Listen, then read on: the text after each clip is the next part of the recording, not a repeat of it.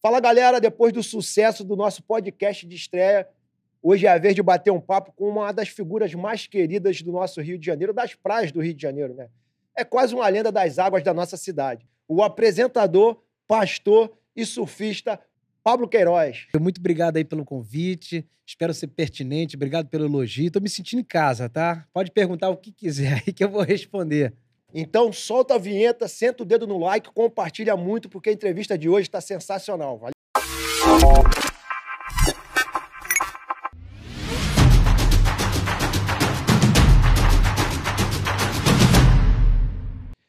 Antes de começar a nossa entrevista, eu quero deixar um recado para você que quer ser nosso parceiro. Se você tem o intuito de divulgar teu produto, teu serviço ou até mesmo a tua marca, manda um e-mail para a gente, que nossa equipe de marketing vai estar entrando em contato com vocês para você estar divulgando o seu material e trazendo mais visibilidade aí para o teu negócio nas entrevistas aqui de podcast. Então hoje eu deixo aqui esse recado, mando um, e-mail aqui para o contato arroba portaldogida.com, que nossa equipe vai entrar em contato com você e tenho certeza que vai, a gente vai ser grande parceiro nessa pegada. Beleza? Vamos começar, Pablo? Vamos lá, solta as perguntas tá aí. Tá preparado? Vamos ver, vamos ver, vamos ver na hora. Então, beleza. Para a gente começar aqui nosso bloco de perguntas, é. eu queria que você desse um panorama para a gente de quem é o Pablo Queiroz, sua, sua história e origem. Um resumão para a gente. Cara, falar da gente é sempre mais difícil, né? É muito mais fácil falar dos outros. falar da gente.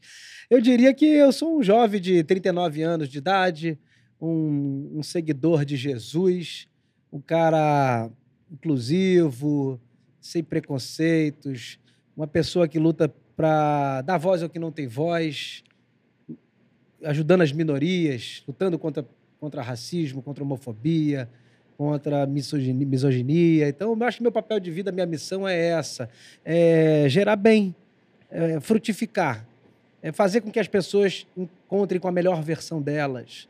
Então, eu não me vejo longe disso. Eu acho que a minha vocação, minha vida é essa. Boa. E a praia é um dos ambientes. É, na parte também comercial, que eu trabalho é, tanto na igreja quanto na praia, quanto no, nos negócios. Então, eu sou um cara assim, que tento fazer a vida da melhor forma, viver a vida da melhor forma. Boa, boa. Eu sei que o surf ele veio antes da religião na tua vida, né? Como foi o primeiro contato com o esporte? Como que ele impactou no que é o Pablo Queiroz hoje? Eu sou um cara que eu sempre fui intenso em tudo aquilo que eu fiz e faço. E o surf apareceu na minha vida, me apaixonei. Aquele esporte, quando tu começa a fazer, aquilo te encanta, te é viciante, apaixona, é né? é viciante. Eu fiquei fanático pelo surf, desde moleque, desde os meus 14, 15 anos de idade, meu pai me levando para a praia. E aí comecei a me dedicar, me dedicar, me dedicar, acabei começando a evoluir, participar de campeonatos, ganhar alguns campeonatos. E é uma experiência muito boa. Fora boa. que a conexão com o surf é uma conexão com a vida, né? É uma conexão com Deus, é uma conexão com o próximo. Então, o surf está dentro do meu sangue hoje em dia, Fábio. É, eu, sou, eu vim da luta, né? Eu sou da luta a minha vida toda. E quando eu aprendi a surfar, tem, tem uns 12 anos que eu aprendi a surfar, o pessoal falava para mim, cara, se aprender a surfar, esquece que você não vai querer saber de mais nada. É. Então, assim, hoje eu quase não luto mais, mas não deixo de fazer o meu surfzinho o, ali. Todo... o, o, surf é engraçado que quem, quem gosta mesmo, o surfista de alma, ele é, é igual como ele encontra uma mulher e se apaixona por ela, ele yeah, fica apaixonado, yeah. ele só pensa naquilo, ele só. É tudo que ele quer é surfar, ele quer viver aquilo. O surf e isso atrapalhou muito nas minhas relações conjugais, né, familiares, porque eu era só surf, surf, surf. Aí depois tu vai crescendo, amadurecendo, as coisas vão, vão encaixando, vai, vão, vão entrando no seu devido é. lugar, né? Você pratica o surf desde criança, né? O surf pode ser considerado como um momento de encontro com Deus? Totalmente, Fábio. O surf, para mim, eu acho que é a conexão com o Criador, com a criatura, com a criação, com tudo. Porque ali tu tá. O surf é um esporte solitário. Então tu tá ali surfando, na verdade é você e você. Aquele As... contato com a natureza, Tô... tu vê o sol nascendo de manhã, ali não tem como não. É, aquele vento batendo, aquela água gostosa, as amizades ali, mas na onda é você. É você. Então você tem uma experiência de liberdade, você é um desafio do próprio ser, porque você tem que desafiar seus próprios limites, seus medos, você tem que aprender a confiar, você tem que vencer medo, é, você trabalha equilíbrio, você trabalha dedicação, disciplina. Então, o surf ele não é apenas um esporte qualquer. Ele é um esporte que traz qualidade de vida, saúde mental, espiritual, emocional, porque ali tu tá focado, concentrado, querendo dar o teu melhor. e desfrutar daquela liberdade, fazendo a manobra que você quer, Boa. e você conquistando, novo, evoluindo, passando para um outro patamar, para um outro nível, isso mexe até com o seu ego, mexe com a sua autoestima. Então, o surf, para mim, eu acredito que eu posso dizer que é quase uma religião. Não que seja, mas é quase uma religião. Eu vi uma pesquisa uma vez falando que a água salgada ela tem propriedade relaxante, né? Que quando você entra ali, é por isso que você tem aquela sensação de sair renovado. Por Uhum. mais que você reme ali o dia todo, as pessoas Uhum. acham que você sai cansado, mas você sai renovado. Eu tenho que dar meu mergulho ali constantemente. Quando estou muito estressado, dou um mergulho, eu É- saio novo. Parece que é, lava É, uma é. lavagem, né? Tu Meu toma irmão, ali aquela água é salgada, iodo, praia, areia, a, a natureza. É você viciante, é viciante. Quem aprende a surfar, vai surfar até morrer. Pablão, o surf brasileiro, ele passa por um momento de grande crescimento, né? Uhum. E, curiosamente, parte dessa nova geração vitoriosa tem uma ligação muito grande com Deus, Aham. né? A fé e essa valorização da espiritualidade é uma característica do surf? Cara, pergunta boa, hein? A fé e a espiritualidade é uma característica do surf? Eu vejo totalmente. Porque quando o cara tá dentro da água, querendo pegar a onda, ele não é nada, não é nada, ele exerce a fé dele. Que a fé, segundo a Bíblia, diz que ia trazer à existência as coisas que não existem. É, então, quando você vê uma ondulação subindo ali, lá, atrás, no outside, você tá olhando o tamanho dela, a proporção dela, tu já tá exercitando a fé, tu tá, tá imaginando o que você vai fazer na onda. Então eu já estou trazendo à existência na minha memória aquilo que eu estou pretendendo fazer. Então não Boa. deixa de ser um ato de fé. Quando eu dropo a onda, subo, eu já imagino quantas manobras, qual tipo de manobra, onde que eu vou manobrar. Então aquilo é um exercício de fé constante o tempo todo. E a espiritualidade é a fé, elas andam caminho lado a lado, né? né? A religião não. A religião e a espiritualidade, às vezes, em alguns ambientes, são divorciadas. Assim como a política e a religião, que é difícil andar lado a lado. Agora, a fé, a espiritualidade e, e- e a fé, ela deve andar de, de comum acordo, em parceria. Porque a espiritualidade tem a ver com uma qualidade de vida, um caminho de consciência, que a fé entra, né, entra nessa conexão. né? Assim eu acredito que seja. Né? Então eu vejo que o surf, a fé e a Tem espiritualidade tudo a ver. é, tem tudo a ver. E falaram que o jiu-jitsu também entra nessa conexão aí, hein? É, A os, galera- o jiu-jitsu, é. a maioria dos Tu vai na prainha hoje, a maioria dos surfistas são os faixa preta de faixa preta ali, Tu entrar na onda do cara, os caras te chamam pra mão É até fora. perigoso, é. É. até perigoso. Eu tenho um amigo, até ele vai me ouvir agora aí, o Lazão. Ah, Ele eu até- conheço, conheço. Lazão, ele é baterista de alto nível Conheço do Lazão, Cidade gente Negra. é. Ele é um abraço. Lazão. Espero um dia você aqui pra te entrevistar. Vai, vai vir, vai vir. Eu vou É. trazer ele aqui para você entrevistar ele. E aí o Lazão um dia tá falando comigo que ele tem a tatuagem aqui, Jesus Cristo, e ele tem composições de Jesus, é um cara super devoto, super entregue, a Jesus é o rei, é o leão da vida dele, ele, ele sempre diz isso. Aí teve um dia engraçado, ele falou para mim que tinha um cara que rabeirou a vida dele, né? rabeirou a onda dele lá, lá na prainha. Quando ele rabeirou a onda dele, ele falou: pô, pastor, acho que Deus quer me usar.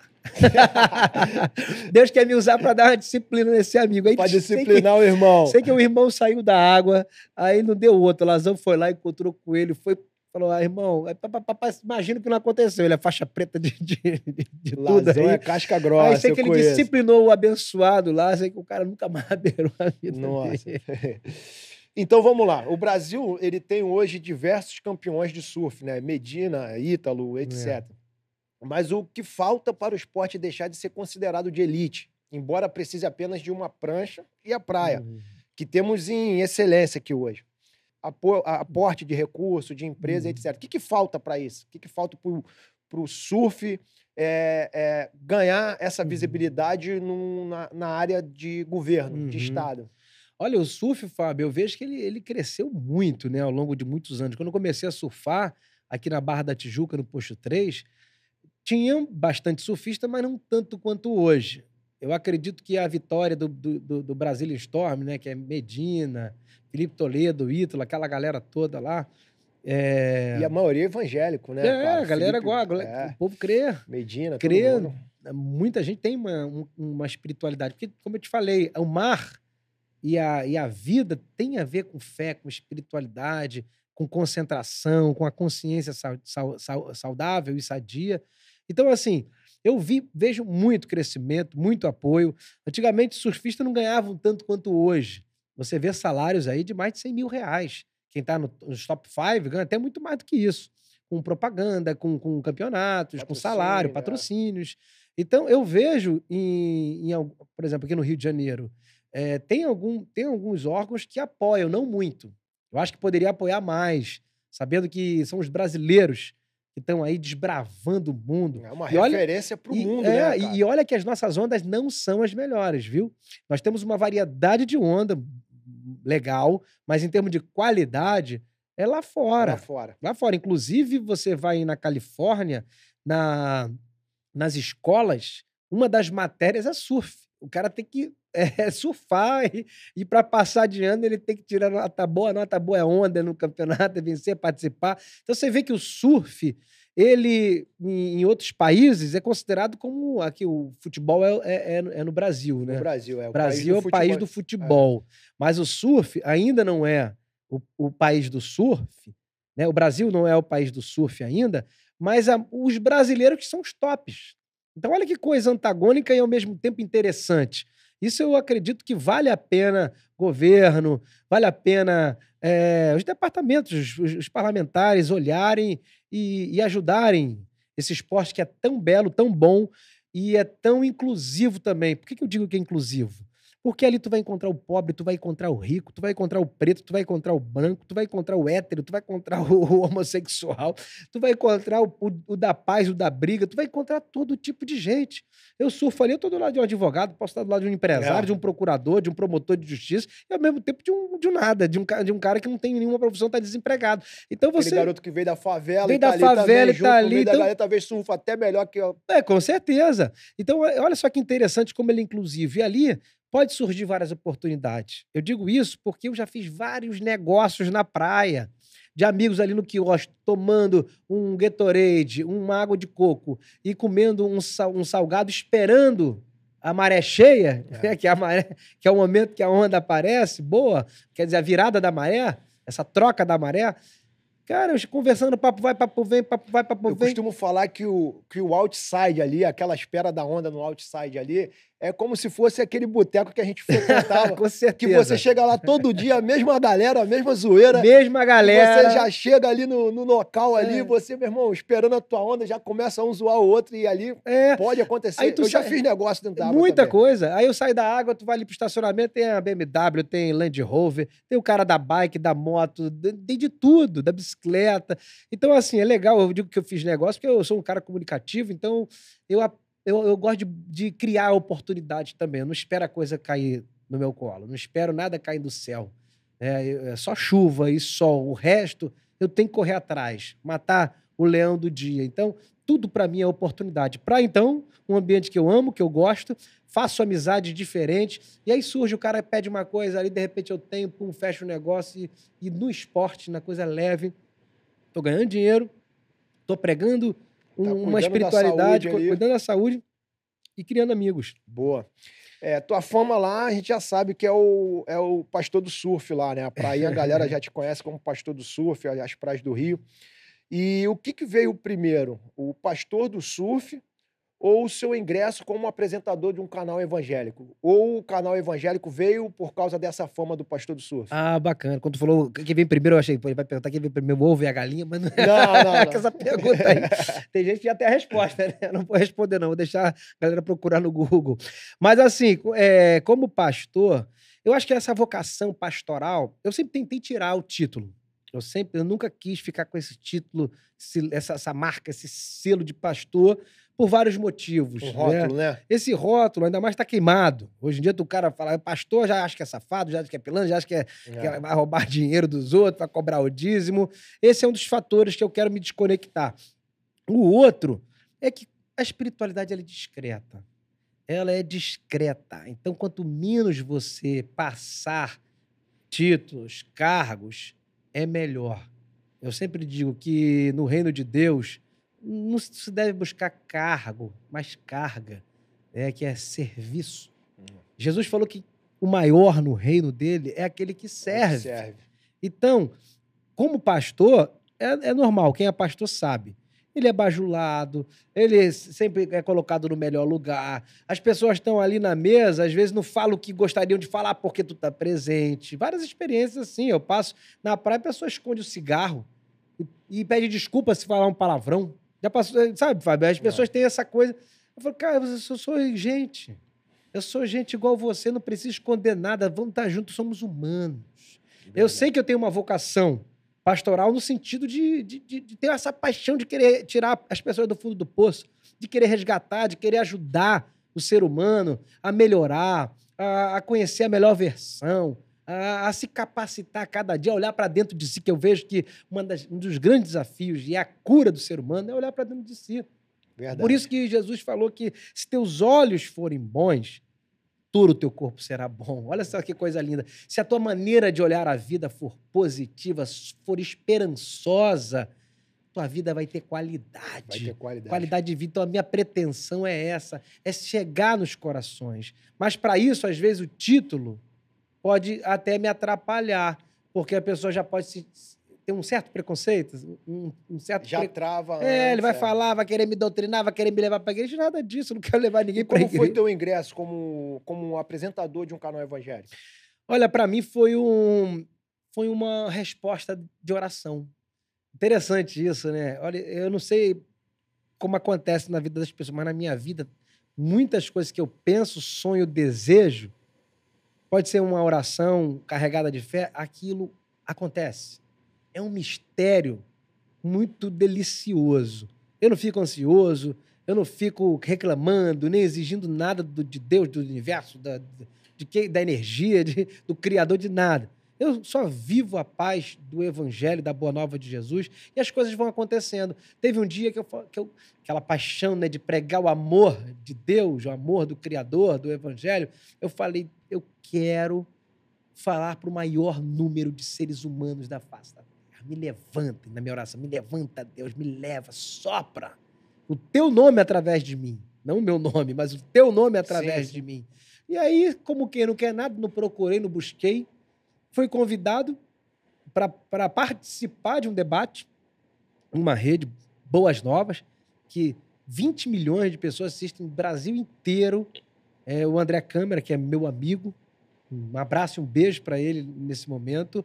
E ali eu fui participar. No que eu participei, gostaram da minha fala, me chamaram para participar novamente. Fui participando, fui participando. Aí teve um dia, estou precisando de alguém para me substituir quando eu não puder. Não. Aí eu fui um cara que ia substituir quando ele não podia. Pam, pam, pam, nessa virei oficial, ele me deu o programa e fui para TV e todo dia gravando, uma hora por dia, a galera indo lá respondendo pergunta do público, antenados na geral o programa.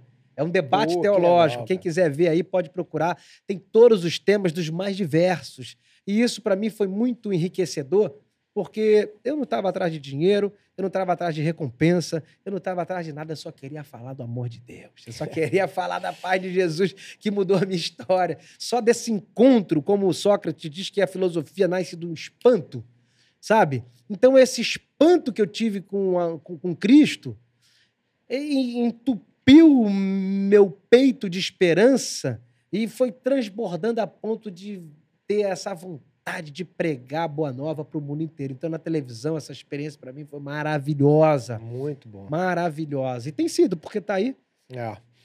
Eu sei que você é uma figura muito acolhedora, né? Considerado arrojado pelas suas falas de respeito com minorias e com pessoas com escolhas diferentes das, das tradicionais, né?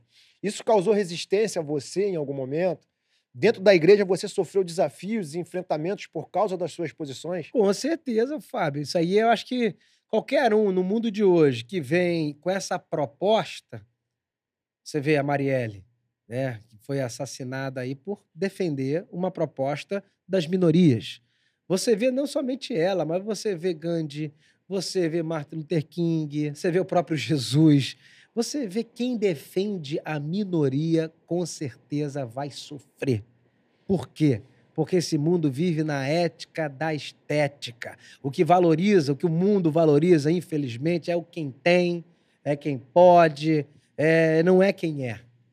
Quem é o ser, mas sim o cara que tem. Se eu posso te oferecer alguma coisa, você é valorizado, você é interessante. Entendeu? E eu sou um cara que eu vou na contramão desse mundo.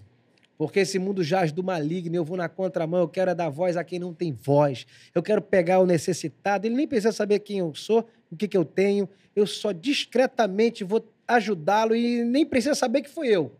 Eu tento fazer dessa forma como Jesus, ele ajudava, não contar nada para ninguém não, e meti o pé, entendeu? Então olha só que interessante, isso aqui me enche o peito, essa esperança de ajudar o necessitado, e consequentemente ninguém, as pessoas não gostam. As pessoas não gostam. Então você, Quando você fala acaba as pessoas, sofrendo. Você fala as pessoas no meio evangélico tradicional. Boa pergunta, galera. Não é- é- Ou, ou as pessoas fora, fora do meio evangélico? Cara, é... eu acho que de todo nicho tem, né? Tem de todo nicho, porque as pessoas, algumas pessoas, vamos falar algumas pessoas, né? Tem gente, pronto, tem gente que chega, pô, vai cuidar da tua vida, é, deixa essas pessoas correrem atrás do dela, isso aí é vagabundo, não vai ajudar a gente que não quer. Olha, se ele é vagabundo ou não, já não é problema meu. Eu não ajudo não apenas pelo outro, eu ajudo por mim, porque eu sou assim. Você pergunta para uma flor para quem que ela vai dar perfume, o que, que ela vai te responder? Ela vai dizer, poxa, eu dou perfume pro bom, pro mal, pro preto, pro branco. Por quê? Por que tu dá para todo mundo, exala esse cheiro tão bom? Ela vai dizer, porque é minha essência. Essa é minha essência. Eu não sei viver de outra forma. Então não tem, eu não faço nada por dinheiro. Eu trabalho por dinheiro. Negócio é negócio. Agora, pregação do evangelho é no amor, é em nome do amor, é em nome da, da, da vida, em favor da vida. Porque uma coisa é ética, outra coisa é moral. A moral é a regra da maioria, e a ética, o ethos, que é a preservação, a proteção da vida humana, isso todo ser humano tem que ter. Então, o meu foco é, é- é a, a minha boa nova, é a ética de Jesus. Como diz o meu amigo Caio Fábio, a- é- Jesus é, é- é a chave hermenêutica da nossa vida. É a partir dele. É, essa, essa, essa coisa, essa fala grega, né, do hermenêutica, do Hermes, do Deus grego, do Deus que traduz. Então, a- a minha vida, ela é, eu traduzo a minha vida a partir da vida de Jesus. Então, eu tenho que pensar sim na minoria, porque esse mundo não pensa no fraco, esse mundo só está de olho nos fortes, só está de olho em quem tem. Se você não tem, você está descartado, você não é um ser humano da sociedade. Você- se você não tiver uma vida digital, uma vida na, internet, se você não tiver dinheiro, você está um indigente. Aí olha por que tem tanta gente depressiva, Fábio, porque as pessoas estão nessa ética da estética e isso vai frustrar qualquer ser humano que se dedica. Porque por isso tem muita gente depressiva, panicada, querendo se suicidar, porque quer se preencher em coisas superficiais. E a vida é, é- é- tem que andar no chão da vida. As pessoas têm que encontrar com a verdade, é pé no chão. A vida é dura, é curta, é incerta. Tem que ralar, tem que correr atrás. Não existe nada fácil, meu É. irmão. A gente tem que botar a cara mesmo na rua e botar a mão para ajudar, porque se eu depender de governo para ajudar o pobre, para ajudar o necessitado, eles vão ficar necessitados a vida inteira. A gente tem que meter a mão mesmo e ajudar, fazer o que a gente pode. Eu tenho, Eu tenho um tenho- amigo que costuma falar que é, ele, você não deve falar Deus te abençoe. Você deve falar eu te abençoo, né? Deus te usando Aham. para que você possa É, abençoar a vida da recebe pessoa. a bênção. É, Porque isso é resposta de oração. É, Eu aprendi isso. A gente tem que ser oração respondida. Às vezes aquela pessoa está orando ali, você vai, vai ser a resposta da, da oração dela. Porque às vezes o cara quer orar, pedir a Deus para abençoar, meu irmão, tudo bem, amém. Mas em vez de só orar, pedir para Deus abençoar, seja essa oração que tu está fazendo pro cara. é. Seja, vá lá, mete a mão no arado. Sabe por quê? Eu sei que isso, Fábio, a gente não vai solucionar o mundo. Não tem como. Hum, né? É, uma- qual é aquele ditado da andorinha que não faz verão? Uma andorinha só não faz verão. Uma andorinha não faz verão. Teve uma história de um, de um... Tava pegando fogo na floresta. Aí os animais estavam fugindo, correndo. O rei leão, fortão, poderoso, estava fugindo. Popótamo também, que é poderoso, elefante, todo mundo metendo o pé da selva. Aí tinha um, apenas o beija-flor. Foi lá, pegava um pouquinho de água, que é um biquinho, né? Tum, jogava no fogo. Tum, tum, tum, tum. Aí o rei leão falou, pô, vem cá, tu tá achando mesmo que tu vai apagar, tu vai apagar esse fogaréu aí só com esse pinguinho de água? Sabe o que o beija-flor respondeu? Cara, eu não vou apagar isso não, mas a minha parte eu vou fazer. Se cada a um fizer a sua parte, a gente vai solucionar o problema. Por que, que tem muita gente passando fome? É problema de Deus? Deus não tem nada a ver com isso, não. Isso aí não tem nada a ver com Deus, não. Isso é o homem. Porque Jesus mesmo falou sobre isso, sobre partir o pão. Partir o pão Nós temos que partir o pão. Ele é o pão partido na ceia. Então nós temos que partir o pão. Porque tem muita gente faminta, é, com, morrendo de na pobreza, porque tem muito egoísmo e tem gente que não está partindo pão. Então eu quero partir o pão que chega na minha mão fazendo a minha parte. Não vou solucionar o problema do mundo, mas se eu puder, na minha medida, contribuir na vida do meu próximo e ele enxergar uma esperança, um amor, enxergar a vida do evangelho, enxergar Jesus, cara, eu, tô, eu, eu cumpri minha missão. Entendeu? Já foi, já foi boa parte é. É, encaminhada, né? Rapaz, a gente pesquisando sobre tua vida aqui, né? Ih, olha aí, olha aí, fofoca, fez um fofoca sobre mim. e a gente viu você sendo comparado ao padre Fábio de Mello. Que isso, que honra! Considerado um pastor bonitão e boa pinta. Olha aí. Ah, esse festiche olha da aí. mulherada em cima de você? Cara, e aí, o que, que eu respondo, hein? É. Olha, eu vou dizer que eu já passei por alguns dissabores. Né? Dissabor porque eu sou compromissado hoje. Hoje eu sou casado com a Narayana, a mulher da minha vida. E, e aí tem pessoas que às vezes criam, mas não é nem por você ser bonito, não, ou falar bem. Às vezes é mesmo o feitiço dela, da própria pessoa. Porque a tentação não está do lado de fora, está do lado de dentro. Quando Jesus foi levado para o deserto, ser tentado por Satanás, onde ele teve fome, ali ele é né, 100% humano também. É, eu creio que Jesus é, é encarnação, é o verbo encarnado, é a palavra encarnada, Sim. mas ele é 100% Deus, 100% hum, humano. Essa é a minha crença em relação, perdão, a Jesus. Então, quando ele estava com fome, ele foi tentado segundo a carência dele. Por isso que ele, como Deus, pensou, cara, eu sou Deus, estou com fome, eu vou ficar passando fome. Vou pegar essa pedra aqui e vou transformar em pão. Só que aí, a própria consciência dele disse, peraí, não preciso disso porque não é esse o propósito mas ele foi tentado segundo a própria carência. Entendeu? A, sua, a própria necessidade. Então, isso também é um outro problema que eu vejo muita gente aí caindo nesse erro em terceirizar a responsabilidade. A culpa é do diabo, já viu isso? Não. Foi o diabo que fez, foi o inimigo. Que inimigo, meu irmão? Você é teu inimigo, você é teu diabo. Diabo, que é aquele que se opõe, é, é, é, tudo que se opõe à vida é o diabo. Então, se eu me opor à vida humana, eu sou o meu diabo. O diabo humano é o pior diabo. Então, quando as pessoas, quando acontece isso, de mulheres, de repente ficarem apaixonadas, passarem por, por, por alguma tentação, né? um desejo, que eu já vivi isso, declarações de amor, falando, que ah, não vou entrar em detalhes aqui, mas já passei várias vezes por isso, de cantadas, mas por causa da figura pastoral. E a carência dela se alinha com aquela figura e ela cria um feitiço, feitiço, né? Feitiço, é. Feitiço, e aí fica naquela, naquela elucubração mental, naquela fantasia. E eu sou um cara bom de desiludir as pessoas. Eu falo isso, eu, sou, eu fui chamado para trazer desilusão. Porque se a pessoa ficar iludida, ela não vai conhecer a verdade. Ela tem que ser desiludida mesmo, cair na real entender o, o, o, real mesmo, a verdade. Então, o que, que eu faço? Eu ajudo até a pessoa. Eu ajudo, quebro logo a fantasia dela e trato da melhor forma. Boa. Porque eu sou seguro de mim mesmo. Eu não sou esse, esse garoto frágilzinho que qualquer coisinha troca, sabe? Que troca, troca. Você pode até passar por, por desafios, né? tentações, normal. Eu até vejo a monogamia, a monogamia, ela, ela, ela o homem não sei, você pode desconcordar comigo, mas eu não vejo a, natura, a natureza humana monogâmica. Eu sou monogâmico, mas a natureza humana não é.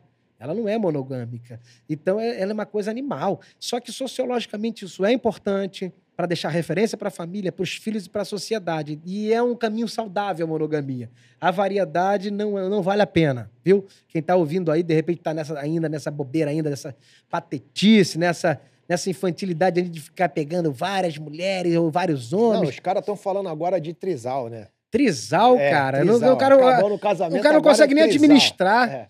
Pô, você tá ali com a sua mulher ali no, no, né, no, no bem com a tua mulher.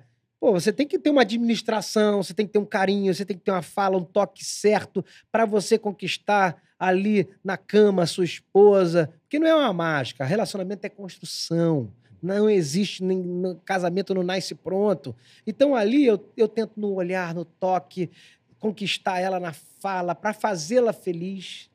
Então o meu prazer, o meu gozo é ver a minha esposa tendo prazer. Não é. Eu não sou machista de querer é, fazer sexo com a minha esposa e, e gozar, falar assim na, na, linguagem nossa normal, sim, sim. gozar e ela ficar infeliz. O homem tem que, eu penso assim, eu, Pablo Queiroz, ela primeiro tem que ficar satisfeita e depois eu. Então, quando você pensa assim, ó, é, já, já é desafiador num, num, num, na conjugalidade de homem e mulher, imagina três, quatro, suruba. Eu não tenho, eu não tenho paciência para isso. Faturar uma já é difícil, né? tu imagina duas, então... entrar duas ali, administrar emocionalmente aquela situação. Então, cara, eu, é, hoje. Eu, eu, eu, eu sou monogâmico. Vamos mudar o assunto aqui um pouquinho. Você é sobrinho do Ayrton e primo da Ana Clara. Né? E sofreu muita cobrança na época deles no BBB para se manifestar sobre o que estava vendo. E sempre disse que eles eram cientes do que faziam e como faziam. Inclusive, que você assistiu o BBB e gostava. Você vê essa experiência como engrandecedora para o Ayrton e para, para a Ana? Cara, gost, gost, eu não gostei do BBB, não, viu? Eu, eu assistia por causa deles. Mas eu assistia por é, questões mesmo, é, como é que eu posso dizer? Até sociológicas, estudo humano. Mas eu assisti no programa dele, foi 2018. Isso. A minha família entrou, meu irmão, minha prima, Ana Clara, meu irmão Jorge, minha tia, Eva e meu tio Ayrton. Sabe o que aconteceu? eu fiz um comentário de uma situação que teve lá. Foram 48 horas de bombardeio, me chamando de falso pastor, me chamando de não sei o que, de... porque teve uma cena ali muito interessante. Meu, minha, a, a mãe do meu tio, Ayrton, ela tem alguns filhos, vários filhos, e ela tem a cultura de dar selinho na boca dos filhos, com carinho, com amor, como qualquer mãe, pai tem, é, é esse costume. Eu não tenho, não é meu costume, porque meu pai e minha mãe não me criou assim. Mas respeito quem tem, e o caso deles é família saudável, é costume saudável, é coisa de amor. Então, o que, que aconteceu? Levantaram a questão do incesto. Do incesto, porque meu tio, na piscina ou em outros lugares, ele pegava a filha e dava um selinho. Só que você sabe também que tem jogo de câmera, tem muito jogo, então tem, tem slow motion. Aí deu a entender que tava numa maior pegação. Pai e filho, pra quê? Irmão, isso aí viralizou de uma forma, até bom assim, de certa forma, o nome dele foi falado no mundo inteiro por causa dessa situação e não tem nada a ver com incesto. E eu fui entrar para defender a família. O que, que eu falei? Eu falei: olha, o povo julga segundo seus preconceitos e crenças. Isso não tem nada a ver com incesto. E eu, pastor, televisão, rádio, pregando o Brasil todo, sendo conhecido na praia em vários lugares, imagina o que, que não deu. Eu falei isso, eu conheço a família, a família é minha, é saudável, eu não admito ninguém falar mal, chamar de incestuoso. E comecei a falar, criei um texto enorme falando sobre o assunto. Em um minuto, aquilo virou disparo. Seu falso pastor, após sexto, relacionamento de pai e filho. Imagina, aí veio imagina do, do, dos, dos ambientes mais diversos. Do ateu ao pastor, ao político, a é tudo. Fui para a capa de, do jornal Extra, Tá ali, ó, sobrinho, gato de Ayrton, é, é criticado por não sei o que. Aí fui chamado para várias emissoras dar, dar testemunha em falar, foi até interessante. Eu fui falar minha visão. Então, sabe como é que eu lido com isso? não me afeta em nada. Porque o que o outro pensa de mim é problema dele. Ele vai ter que se virar com isso. Eu posso até ajudá-lo perdoando, não, não me importando, ou até conduzindo ele para um caminho de sanidade, de respeito. Porque ninguém tem direito de apontar e de julgar ninguém. Quem somos nós, né, Fábio? Quem é somos verdade. nós? Somos pecadores. Todo mundo aqui está em processo. Eu sempre digo que eu sou uma. Eu, a Bíblia diz que nós somos um, um vaso na mão do olheiro. Então, se eu sou um vaso nas mãos do olheiro, eu sou uma obra inacabada, que eu estou sendo refeito, é cuidado, criado, moldado a cada dia. Então não tem culpa, não tem julgamento. Jesus ele quebrou o dedo do diabo na cruz do Calvário quando ele morreu e ressuscitou ao terceiro dia com toda a autoridade nos céus da terra. Então quem me julgar de alguma fala, de algum pensamento meu, coitado, eu peço até Deus que tenha misericórdia. E você toparia um BBB ou uma fazenda um dia desse? Olha, eu vou falar aqui, minha Narayana vai estar tá vindo, ela, ela não concorda, ela não quer, não queria, mas eu... eu não tenho problema não, eu acho que até seria interessante. Sabe por quê? eu tenho essa, essa, essa vocação acolhedora, essa vocação assim de, de, de reconciliação. Eu acho que eu ia me dar bem com geral. Eu ia estar mostrando também um lado da espiritualidade, porque né, um lado diferente, num ambiente diferente. Eu ia mostrar que, que eu sou humano, gente, gente normal, de carne e osso, que não é perfeito, que tem limitações, tem falhas, que estou aprendendo a cada dia, sou um eterno aprendiz. Eu estou em processo de aprendizado. Boa. Eu sou um eterno aprendiz, então eu entraria ali para mostrar minha espiritualidade e dizer que eu sou humano, como qualquer humano. E quem julgar, né? Cada é um isso aí. Já que você entrou em polêmica, vamos entrar num tema mais polêmico aí. Existe muito preconceito entre líderes evangélicos tradicionais, uhum. e você já mostrou que não é nada tradicional. Me responde uma coisa. Um Olha aí, hein, que tu vai perguntar e fala. Um pastor evangélico hoje pode tomar uma bebida alcoólica? Olha, tudo é lícito. Né? Tem um versículo que diz que tudo é lícito, mas nem tudo convém. O que, que não convém? O que não convém é o exagero. O que não convém é, é, é, é, é embriaguez. Eu não falo de embriaguez de bebida, estou falando de embriaguez em geral. Que a embriaguez não tem a ver somente com uma bebida alcoólica. Tem gente que é, é embriagado de ansiedade, é embriagado de ódio. Tem gente que é, é embriagado de, de, de, de si, sabe? De, de, de arrogância. Então, embriaguez é tudo aquilo que tira a tua sanidade, tira o teu equilíbrio, te tira do foco da vida, da ética boa da vida.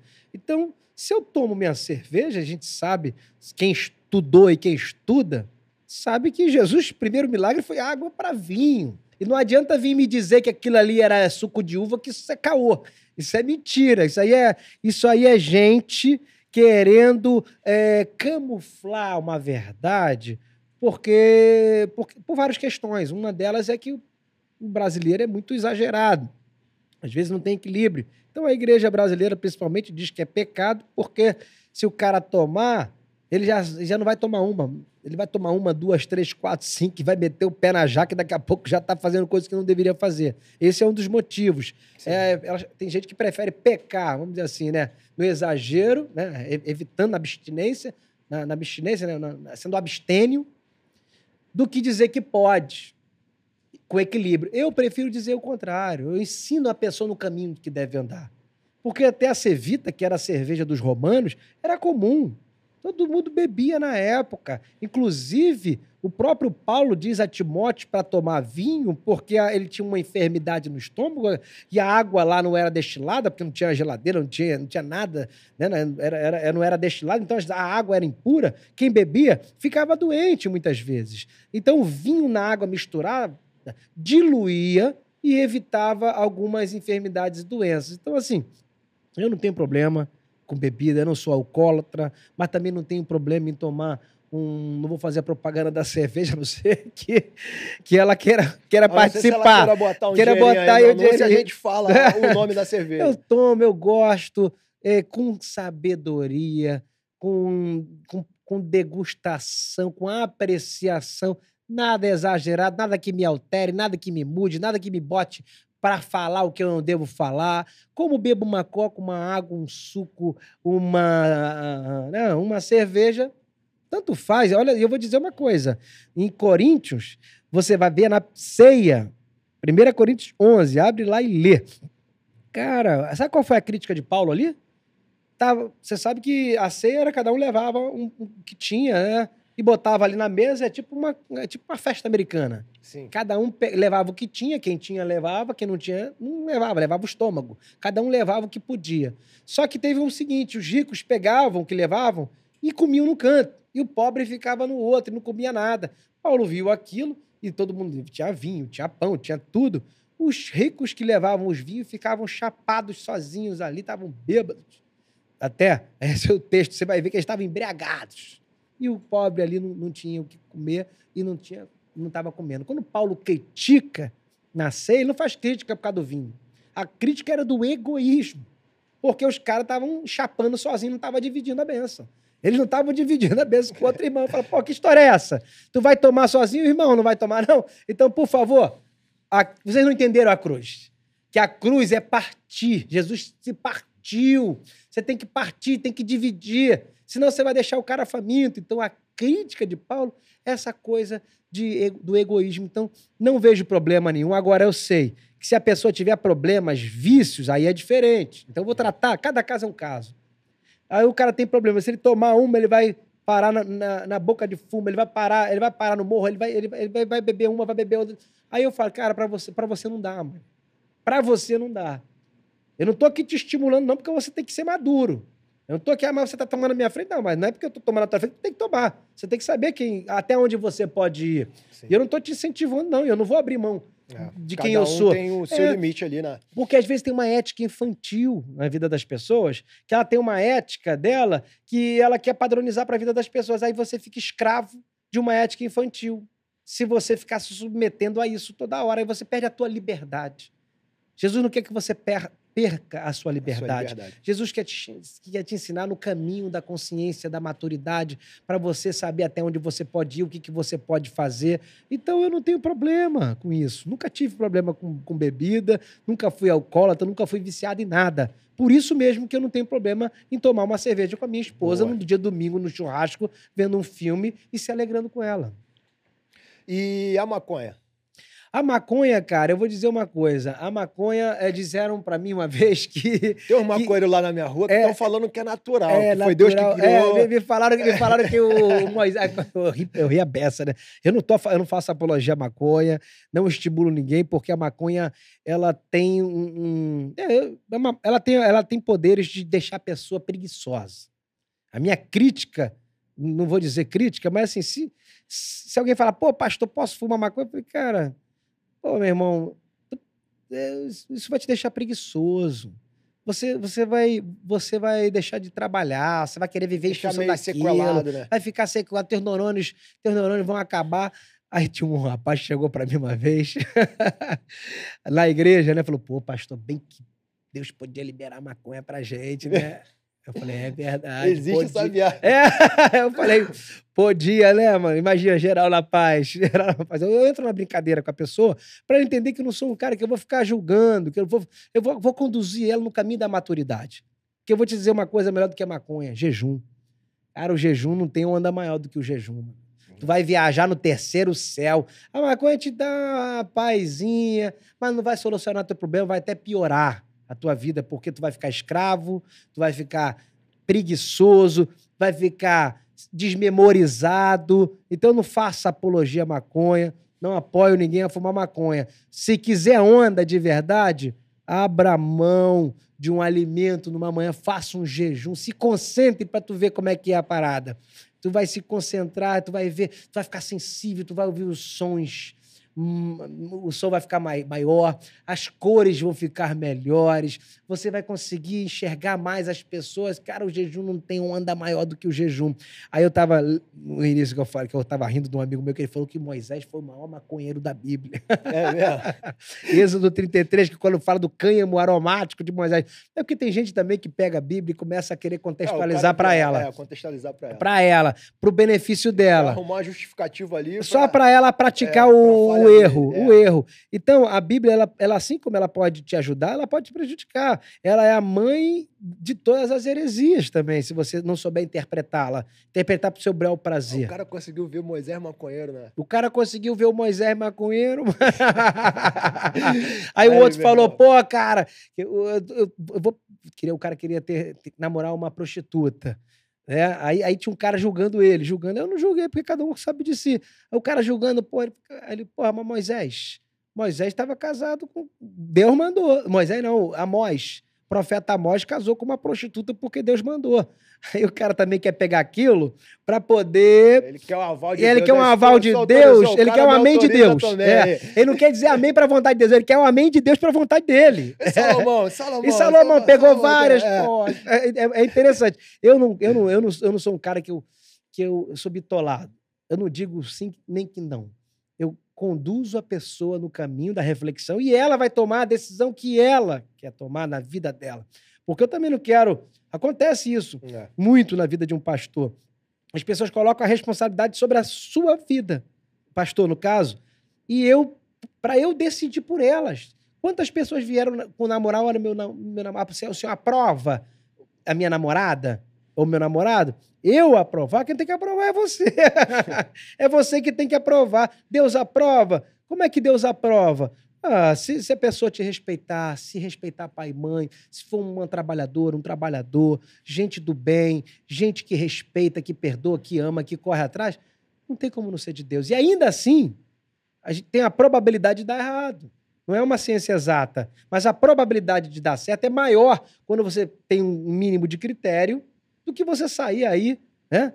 Dando Sim. tiro para tudo quanto é lado. Eu aprendi uma coisa, Fábio, com Salomão. Salomão, se alguém quiser hoje estar ansioso para arrumar uma namorada, um namorado, Salomão disse: não desperte o amor até que ele queira. Olha que coisa interessante. O segredo é tropeçar no amor. O segredo é você tropeçar e quando foi ver já está ali Já e a tá coisa aconteceu. Porque quem caça muito, procura muito, É. geralmente acha errado. Acha viu? errado. Cuidado. No campo da espiritualidade, o que esse período, esse último período da quarentena significou para não apenas para os fiéis, mas para a população em geral? O que, que você acha Cara, que mudou aí Aham. nesse período de quarentena? Olha, Fábio, eu, eu, eu, sinto muito pela dor de, dos milhares que morreram, os parentes. Eu, inclusive, tenho, perdi muitos amigos mesmo, de, de gente, gente bonita, gente boa, que foram promovidos nesse período da pandemia.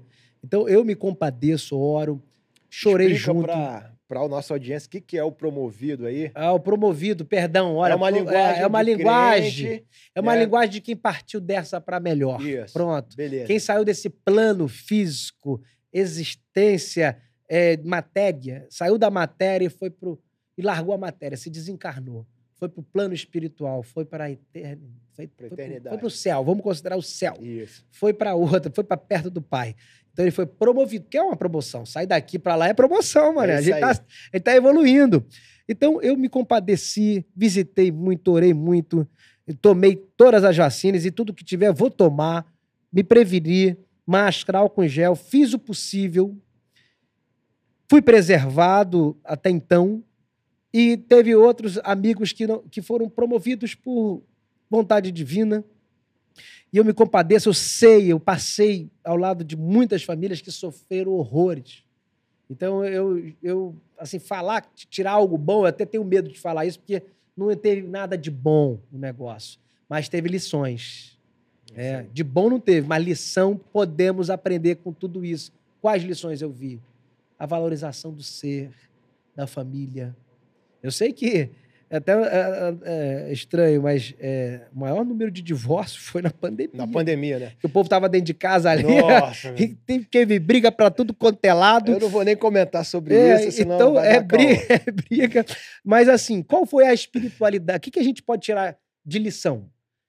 Cara, ver que matéria, isso aqui não é nada. Isso aqui não é nada. Isso aqui é pó.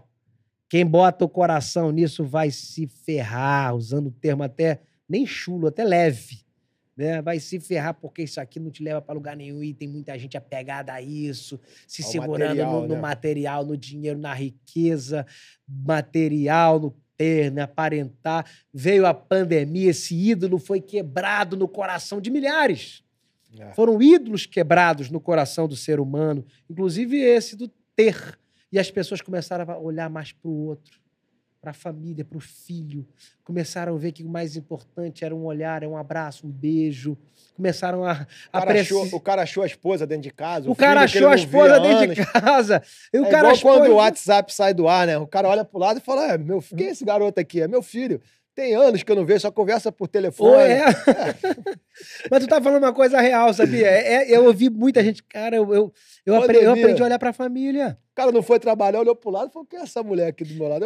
A conhecer uma mulher que, que tinha perdido no, ca- no casamento dentro da própria casa. Então, olha como que foi um, um- uma lição para a família, uma lição de vida para a humanidade. Eu acredito que muitas pessoas começaram a valorizar o próximo, o outro. É um- a maneira de você amar o outro, infelizmente, às vezes acontece por meio de perdas, de dor. Eu preguei uma, um- no, no texto de João, capítulo 11, que fala sobre Lázaro. Lázaro, ele morreu, né?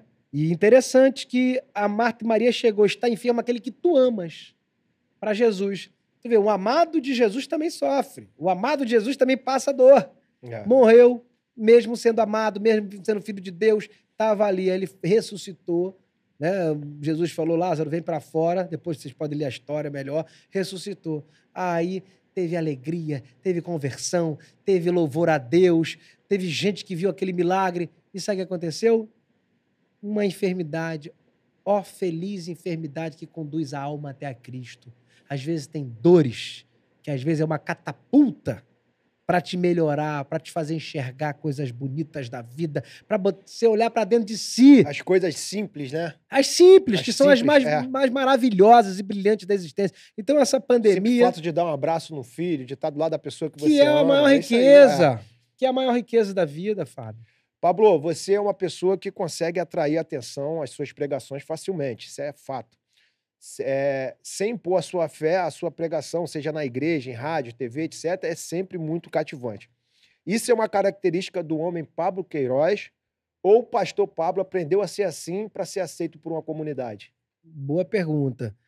Fábio, eu vejo que eu sempre fui esse cara, né? Que você está vendo aqui, que a galera está me ouvindo. E em processo de evolução. Eu sempre quis evoluir, sempre quis crescer. Quando tinha 19 anos de idade, eu vivia na praia o dia inteiro, fumando maconha, ia para as boates. É aquela coisa de adolescente, de jovem mesmo. Só que meu pai, meu pai é da Marinha, ele, ele tem uma, uma, uma condição né, boa, tem as casas dele, tem o negócio dele, e eu nunca quis ser dependente, filhinho de papai. Eu nunca gostei desse, desse título, de ter que ficar pedindo papai para fazer a coisa. Então eu, eu tinha que fazer acontecer. Eu tive que buscar a minha independência. Ralando, quebrando a cara, meu irmão caindo, levantando, caindo, levantando, caindo, levantando. E acalhou de eu me encaixar como pastor. Na minha vocação, se encaixou perfeitamente como pastor. Então, é, eu, eu me tornei pastor por vocação. Então, é, é, eu acho que o, o Pablo veio antes do pastor Pablo. A minha vida tem mais a ver com Pablo do que com o pastor Pablo. Quem acha que eu sou o pastor Pablo está me colocando num patamar que não é o meu. Por mais que eu seja pastor de igreja. Hoje eu tenho um- um- uma comunidade aqui no Recreio, já quero fazer o convite para todo mundo. Pode, né? pode fazer o jabá. É, é- é novo começo. Essa é a minha mensagem, um novo começo. Ministério, um novo começo. Então, para você que acha que teve um ponto final na sua vida, que tem gente que acha que teve um ponto final na vida, velho, não posso mais, acabou meu tempo, não dá mais, não tem oportunidade. Ah, tem uma vírgula, eu boto uma vírgula. Existe sim uma oportunidade de novo começo. Somos uma obra inacabada, estamos recriando, refazendo. Deus é reprocessador da vida humana. Ele é o que dá oportunidade. Ele que haja luz e houve luz. Ele cria onde não tem nada. É, ele cria do nada. Isso é maravilhoso. Então é novo começo, sim, para quem para quem se aproximar vai ter uma oportunidade de esperança. Então o Pablo se Novo encaixou começo é o nome do seu novo do ministério, é, Isso, do ministério. Então, é, como é que eu posso dizer? Novo começo é pastor- a igreja dele, aqui na Barra da Tijuca. Recreio, por enquanto. A, Recreio dos Bandeirantes, né? A gente fala ministério, mas tem uma, o pessoal que assiste que não tem essa linguagem. É, ministério é que ministra, é, eu é. ministro. É, Isso. é uma ministração do novo começo. Sim, Pronto. beleza. A, a ideia é essa, é, a ministração é sempre esperança. O mundo está precisando de esperança. Tem muita gente sem esperança. Por Boa. isso tem é, é, pessoas se jogando do décimo, décimo andar e se jogando porque estão sem esperança. Então, o, o Pablo veio antes do Pablo Pastor e eu não me adaptei ao cargo. Eu continuei sendo a mesma pessoa. Por isso que, às vezes, criticado, julgado, porque eu não mudei nada. Eu não, eu não, eu não, eu não, eu não botei nenhuma capa, nenhum estereótipo, nenhuma linguagem, nenhum evangeliquez. Eu sou esse cara mesmo que a pessoa vai conhecer. é Sem espiritual- Sem religiosidade. religiosidade. Então Entendeu? não tem uma vida de máscara. Esse é o Não tem Pablo mais, é o Queiroz Pablo, e- é, sou eu. Boa, boa. Tem uma história, cara, que você tenha presenciado em que o perdão tenha sido fundamental para a vida de uma pessoa. Conta aquela história do bandido lá que ah, botou foi. a arma no teu peito. Cara, o perdão, eu acho que perdão é a cura de muitas doenças psicossomáticas, de muitos males, né? A pessoa que não perdoa, é uma frase muito conhecida, é comparada àquela pessoa que toma um veneno esperando que o outro morra. Você acha que o amor e o perdão tá ligado? Cara, o amor e o perdão é. Acho que o perdão faz parte do amor, né? O amor é comparado a uma tangerina que tem vários gomos. Então, o amor é assim, que dentro do amor tem perdão, tem paciência, tem longanimidade, Sim, benignidade, tem o fruto do Espírito, né? Que é o amor, que é a partir do amor, que é essa fonte que jorra para a vida eterna. E dentro dessa fruta aí, existe algo mais importante que o perdão, não? Cara, eu acho que se a gente colocar como, como comparação, Fábio, eu vou estar diminuindo uma outra coisa que também é muito importante. Sim, É- sim. Acho que tá tudo junto. Tá tudo junto. Tá tudo junto. Eu tive uma experiência que foi até interessante. Eu nunca tinha vivido isso na minha vida. Eu nunca tive inimigo, nunca tive problema com briga, nunca briguei na minha vida. Eu, quando era moleque, pelo contrário, eu sempre detestava brigar, até corria. eu preferia dar uma de covarde para evitar a briga. Mas eu nunca tive problema com covardia. Eu sempre fui um cara bem resolvido comigo mesmo. Então eu sempre procurei a paz, ainda que não conhecia nem nada de Jesus. Eu sempre tive dentro de mim essa graça de Deus. E eu fui uma vez é, na Belardo Bueno, que é um é Rio 2 ali, que é um bairro aqui perto. Fui fazer o retorno da. Tem um retorno, eram umas 10 horas da noite, mais ou menos. Só tinha eu naquele sinal. Eu fiz o retorno, nem estava ligado com nada. Aí eu vi dois malucos vão- atravessando a rua sem camisa, vindo para cima de mim, já com a arma apontada pro, pra, pro vidro do meu carro. Aí eu, na minha ali, eu falei, já era. Perdi, Perdi. tudo. Sai, sai, sai, sai, sai. Eu abri a porta do carro, e o carro ligado mesmo, saí, fui andando para trás, levantei minha mão. Essa distância aqui, que o cara tava comigo. Aí pensa mais três vezes mais isso aqui, não sei, uns cinco metros mais ou menos. Ele pegou, tu acredita que ele mirou a arma no meu peito? Mirou, não tinha como errar. Essa distância aqui não tem como errar. Tu já, É. já, já tem experiência, você sabe que é uma, uma distância assim? É queima-roupa. É queima-roupa. é. Ele, pá, deu o primeiro. Eu vi o clarão e o barulho. Pá!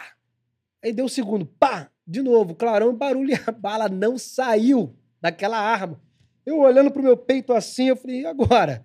Tô morto. Não tava. O cara atirou, Ele deu pá, pá, deu dois. não existiu a possibilidade dele ter errado aquele Não tiro. tem como. E tá barulho. muito perto. Aí eu perguntei pro policial que, que me acolheu logo depois. Ele falou, cara, não, se fosse de brinquedo, não ia dar clarão e não ia fazer barulho. Então deu fogo, buf. Deu chabu. Ele falou que deu chabu na, na arma. Um termo aí que eu, não, que eu não- conheço muito bem. Deu chabu, falhou. Só que quando ele entrou no carro, eu tava ali atrás assim, já desesperado, sem saber o que fazer, ele entrou dentro do carro e ele, não sei se ele achou que a arma tava criada, ele deu o terceiro tiro dentro do carro. Pá! O terceiro tiro saiu. Furou o teto. Furou o teto do carro. O terceiro tiro. Caramba, E cara. aí ele foi pegando ali, entrou na cidade de Deus e foi embora. Eu, sem saber o que fazer, fui da, da queixa, que até quatro da manhã lá na, na delegacia. No dia seguinte, de manhã, nove da manhã, liga um amigo meu pro telefone da, da minha esposa, dizendo: Olha, deixa eu falar com o Pablo, acabei de ver o carro dele aqui na CDD, passando. Eu falei: Então foi para aí mesmo, tá ali. Eu fui, fui lá procurar o carro, falei com todo mundo lá de todos os ambientes, que eu sempre fiz trabalho social ali, ajudando as famílias. E aí falaram, pastor, nós vamos achar teu carro. Aí acharam meu carro. Quando acharam meu carro, ainda falaram, nós vamos matar ele, porque não pode pegar. Existe uma regra que você não pode roubar o carro e levar para dentro da favela. É uma regra interna deles. Roubou, não pode trazer para lá, não pode levar para lá. E aí falaram que ia matar o cara. Isso no sábado. Eu achei o carro e, e fui lá para pegar no domingo. Antes de eu chegar lá, eu recebo a ligação de um homem chamado Cláudio. Pastor, pastor, eu sou o cara que roubou teu carro, que tava celular, tava tudo lá, tinha tudo meu, skate, prancha, parafina, roupa, tudo. Roubou. Eu vou devolver teu carro, vão me matar hoje aqui. Eu não sabia que era o Senhor. Me perdoa, me perdoa, vão matar. Eu falei, Cláudio, não vão te matar, não, mano. Eu vou aí te salvar. Espera aí que eu vou pegar meu carro e vou, e, e vou aí. E vou lá resolver. Caramba. Aí eu fui lá, todo mundo já. Sabe como é que é a regra? Pronto, é, É, não tem frio, ali é frio, não tem essa, perdão, não tem essa. Chegar lá já pra matar o cara, meu carro. Aí, pastor, é ele, é ele, é ele, é ele, é ele. Vamos apagar ele aqui. Eu falei, não, olha, é ele, mas não precisa apagar, não, já tá resolvido. Já tá tudo resolvido. Eu vou levar meu carro, e já está resolvido. Eu vou ajudar ele a sair dessa vida. Eu vou, vou, vou ajudar ele, a família dele, dar um emprego, vestir esse cara e tu tá perdoado. Tu tá Nossa. perdoado. O garoto começou a chorar de joelho, dizendo que ia voltar para a igreja. Falou que aceitou Jesus, falou: "Cara, eu nunca vi isso na Ele minha vida". Novo, né? Eu nunca vi isso na minha vida, porque olha, olha a cabeça do cara. Eu tentei matar o cara, não consegui. O tiro que era pra matar não, não saiu. Deu um tiro pra cima que saiu. O cara veio, poderia ter me mandado matar, porque qualquer outro. Os amigos meus falaram, pô, tinha que ter mandado matar, porque é, bandido bom é bandido morto. Bandido bom não é bandido morto, não. Bandido bom é bandido salvo, liberto, É. sarado, curado. É, dentro da sociedade de novo, resgatado. Entende? Então, o garoto chorou, falou que ia voltar para Jesus. e. Eu nem sabia que, ia- ele nunca viu isso na vida dele, Fábio. Ele falou: não sei o que é perdão, não sei o que é isso. Minha vida do crime já é desde moleque, não sei. E aquilo, de alguma forma, mudou a vida dele. Então, perdão. As pessoas é o poder acham do que. Do, perdão, né, cara? poder do- as pessoas acham que é- é- o perdão é, é- é somente para poder. Me pede perdão, sabe coisa? Me pede É. perdão. Quem me pede perdão? Eu perdoo, não preciso que ninguém me peça perdão, não. Eu, eu tô aqui para perdoar. Eu não sei viver de outra forma, porque eu sei que perdão é cura para mim e cura para os outros. É. Então, perdão, quem não perdoa ainda tá com ego, muito, é, tá, tá- tá muito sendo Deus de si mesmo. Verdade. A humildade, que vem do termo humos, de úmido, que é hum- humilde, né? Bem-aventurados humildes de- de espírito, porque deles é o reino dos céus, Mateus 5,3, de lu- úmido, uma esponja úmida, ela absorve, né? Ela, ela absorve. Então a esponja absorve, o úmido é o que absorve. A humildade é aquela pessoa que está aberta para absorver, para crescer, para aprender. E o cara que não perdoa, ele é arrogante. Ele não vai conseguir conhecer Jesus. Então a gente tem que aprender a jogar esse ego aqui no lixo. Essa justiça própria não serve de nada. Eu já vi uma pregação que o cara falou que a falta de perdão é você tomar o veneno querendo que a outra pessoa morra. Isso aí que eu falei, exatamente. Eu não... Porque ela faz mal pra, Pra si. pra si. E o outro lá não tá nem aí, às vezes. Já, já, nem tá nem aí pra você. Tá vivendo a vida dele lá, você já, já foi esquecido e tu tá achando que o cara tem. E o É. problema é teu. Não? É isso aí. Pablão, vamos mudar um pouquinho o assunto aqui. Pablo, eu acredito que hoje 5% das pessoas que estão dentro da Uhum. igreja vão ter um chamado de ser um pastor atrás de púlpito. É, eu acredito que, a, que os outros 95%, a grande maioria, tem um chamado específico para fora das quatro, pare, da- das, Uhum. das quatro paredes da igreja, né? E sendo usado ali por seus dons, talentos naturais que Deus, que Deus te deu. É. Acredito também, cara, que a responsabilidade de vocês como pastores e líderes é preparar essas pessoas para que sejam excelentes Aham. na área que Deus colocar elas ali, né? Na área que Deus usar aquelas, usar aquelas pessoas. Como você tem preparado essa nova geração para alcançar os pilares de influência da sociedade com os princípios de Deus no coração? Qual o legado que você quer deixar para as próximas gerações? Boa! Cara, pergunta desafiadora. Olha, eu, eu, eu começaria dizendo que era pelo fruto. A gente conhece a árvore pelo fruto. E as pessoas só aprendem se elas quiserem aprender. Porque não adianta você tentar mudar o outro. Ninguém muda ninguém se a pessoa não quiser ser transformada. Isso no relacionamento, às vezes, você vê pessoas querendo que o outro seja como ele quer, ou como ela quer. Não esquece, vai terminar, vai acabar, vai desgastar, vai separar. Tem que aceitar o outro como ele é e ajudá-lo na- nas suas limitações e necessidades. O que, que eu faço hoje? Eu sei que desde o vento da nossa mãe, a gente recebe influências das mais diversas. É, dependendo dos traumas que a mãe sofreu, ela pode, pode passar para o filho. O filho na barriga, quando você fala, ele responde, ele entende, ele ouve.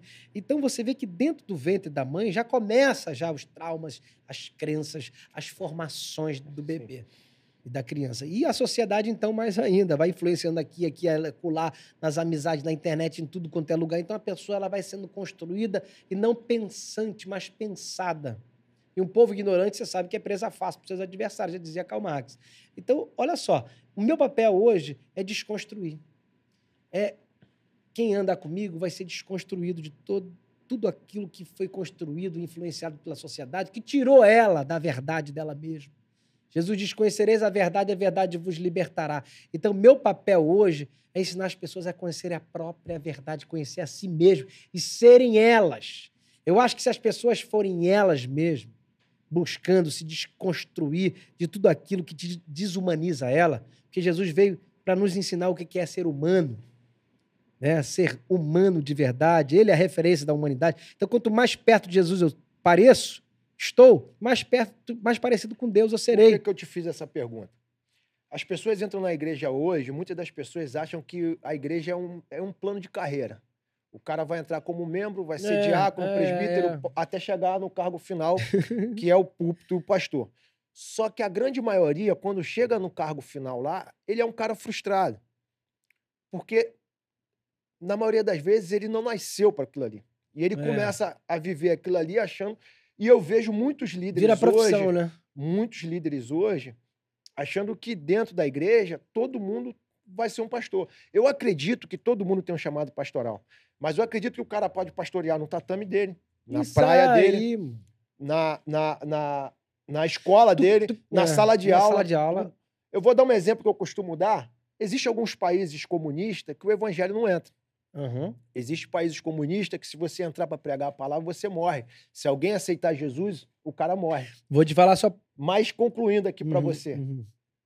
Mas entra um médico, entra um dentista e bota uma autoridade sentar numa cadeira e pode falar de Deus para ele. Entra um professor e consegue ministrar uma criança todos os dias. Entra um empresário e consegue ministrar seus funcionários todos os dias. Então o cara Hum. passa a ser é, pastor dentro daquilo que ele foi chamado para fazer, dentro É. do, do dom e talento natural dele.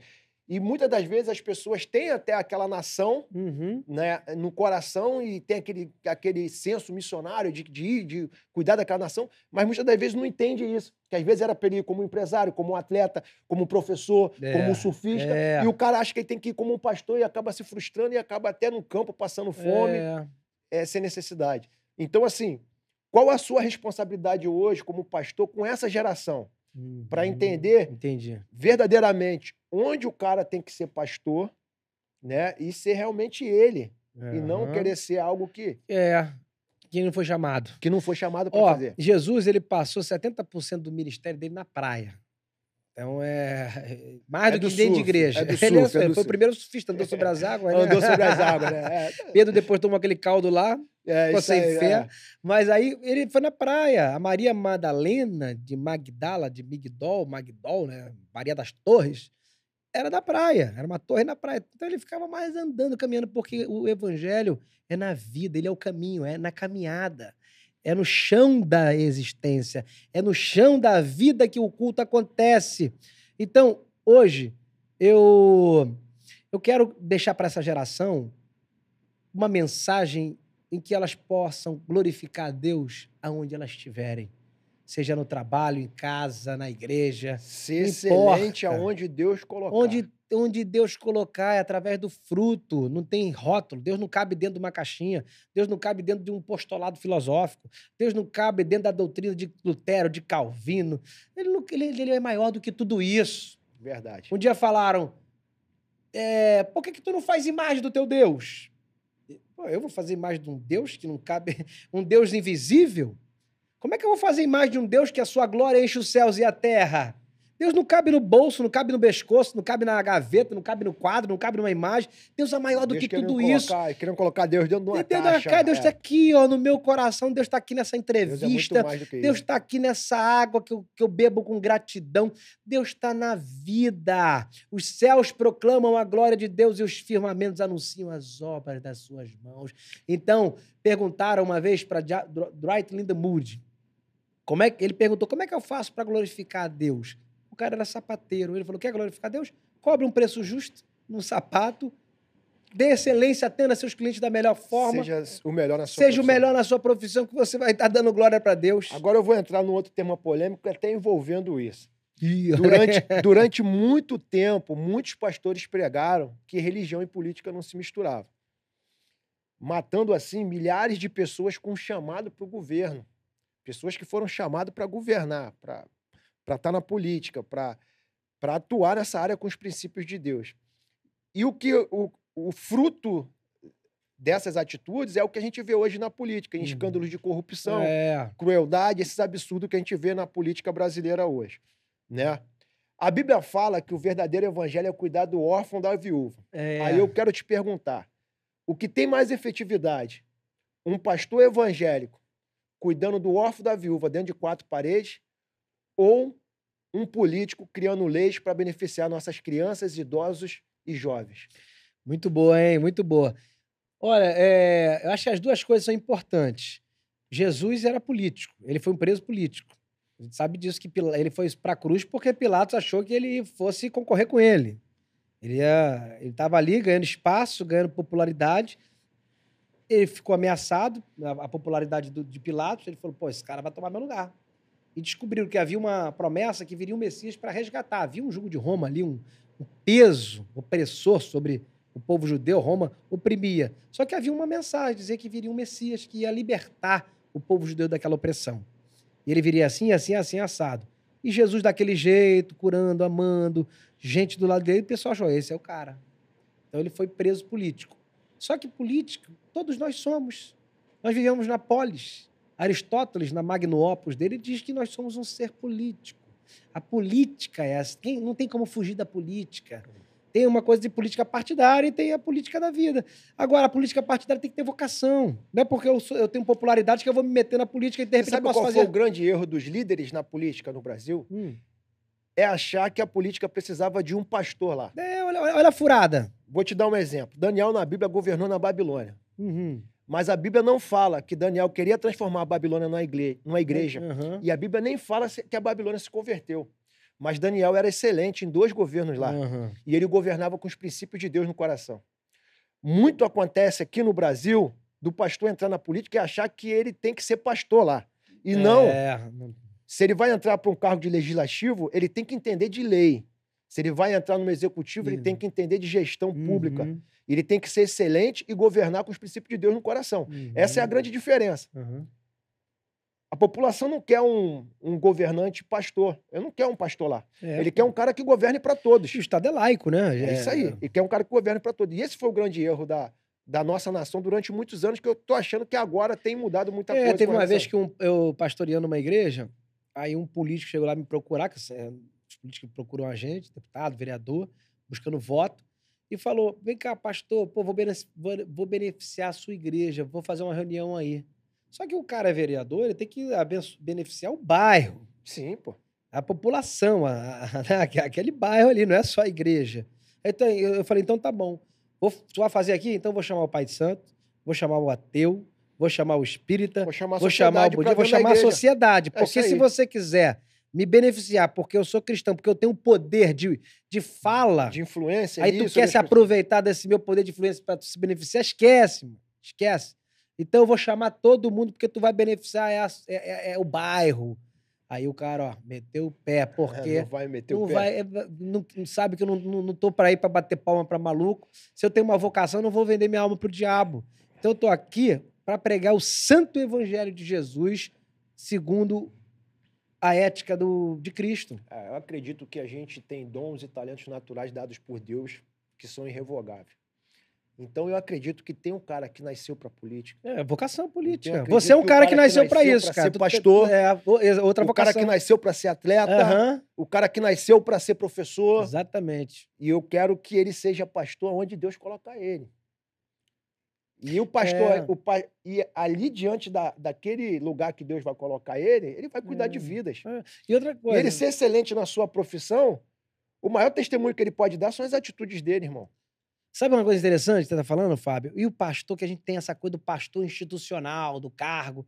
Cara, pastoreio é todo mundo se pastoreando. É a irmãzinha que ora por mim, é eu que oro pelo irmãozinho, eu pastoreando ele, você, você me pastoreando. Aqui não tem essa. A- No reino de Deus, todo mundo é importante, tá todo mundo nivelado, no mesmo nível diante da cruz do Calvário. Aos pés da cruz, pés o da terreno cruz, é plano. Então, essa coisa de pastor. É... Agora por que a gente tá tiro falando de política, vamos fazer um toma lá da cá. Toma lá da cá. Um toma lá da cá. Eu vou fazer algumas perguntas para você rápido e você Tá. me responde com seus favoritos. Pode ser? Ih, vai lá, vai lá, vai lá, vai lá. Um homem de Deus no Brasil. Caio Fábio. Uma mulher. Caraca, uma mulher, tem muitas, né? Uma mulher de Deus, é porque eu conheço poucas. Meu Deus, uma mulher de Deus. Minha mãe. Minha mãe, claro. Como é que eu vou esquecer da minha mãe? Clara Regina, te amo, minha mãe. Um surfista. Um surfista bom? Pô, acho que não- eu vou tentar fugir do padrão, né? Porque eu pensava falar aquelas letras, Gabriel Medina. Brasileiro. Cara, Medina. brasileiro. Poxa, tem tantos que a gente fica até sem, É. entendeu? A gente fica até sem. Ah, eu vou. Eu, vou. Eu vou no. Eu vou no, vou, vou no Felipe Toledo, que eu gosto do Felipe Toledo. estilo dele, eu gosto da variedade dele, da Monstro, radicalidade monstro, dele. monstro. Um cantor. Pô, um cantor, cara, agora tu me pegou, mas. Ó, vou falar cantores. Belchior, Cartola, Elis Regina, ah, Maria Bethânia, Caetano. Irmão, Eu ia cantor pra- perguntar uma cantora, você já falou aí, né? Um filme aí. Um filme? Meu Deus, cara. Tem tantos filmes agora, essa coisa do Netflix. É... Pô, agora tu me pegou. Deixa eu ver um filme bacana. A Prova de Fogo, eu acho que é um filme de muita Muito bom, excelência. é, de também. muita, de muita profundidade, de muita mensagem positiva. Resume tua vida em um versículo. É, um versículo: amar o próximo como a mim mesmo. Se você não fosse o pastor e surfista Pablo Queiroz, quem você seria? Se você não fosse pastor e surfista, quem o Pablo Queiroz seria hoje? Eu seria um, um amigo dos amigos, um, um cara do bem. né? Se não fosse tirando cargo, não, se pensar em cargo, eu acho que se eu não fosse surfista, eu ia apelar para para paraquedismo. Eu ia querer ser um PQD. É um pequeno Se eu não fosse pastor, eu queria ser um, um baita de um político, um governador, um Boa. governante, um, um cara que, que tem poder na mão para ajudar o pobre, o povo e a sociedade. O que Deus é para você? Deus é amor, Deus é vida, Deus é paz, Deus é sentido, significado, Deus é vida. Pastor, foi um prazer ter você. Já, Fábio? Ah, já estamos aqui mais de uma hora já. Foi um prazer ter você conosco no nosso podcast. É uma honra e muito obrigado aqui pela sua presença e seu carinho aqui pela gente. Eu gostaria que você deixasse uma mensagem agora para quem nos assistiu e para quem vai assistir ainda. Olha para essa câmera ali, o espaço é seu. Obrigado, Fábio, pelo convite. Se quiser me convidar novamente, estaria aqui contribuindo. E para quem está me vendo agora, o que eu posso dizer é: viva a vida sem culpa, viva a vida em paz, viva a vida crendo no amor. No amor. Isso traz significado à vida. Se você amar o teu próximo, perdoar o teu irmão, teu amigo, teu inimigo, quem quer que seja, quem é o maior beneficiado será você. Então, gere significado na vida daquele que te cerca através dessa mensagem. Que Deus te abençoe muitíssimo. Bom, pessoal, ficamos por aqui. Na próxima semana teremos aí mais um convidado especial. Então, se você curtiu essa entrevista, deixa seu like aí, curte, comenta, se inscreve no nosso canal para a gente alcançar o maior número de pessoas aí possível com, com a sua com o seu compartilhamento aí, beleza? Muito obrigado pela sua audiência, muito obrigado, Pablo. Eu que agradeço. E Deus abençoe. Um abraço.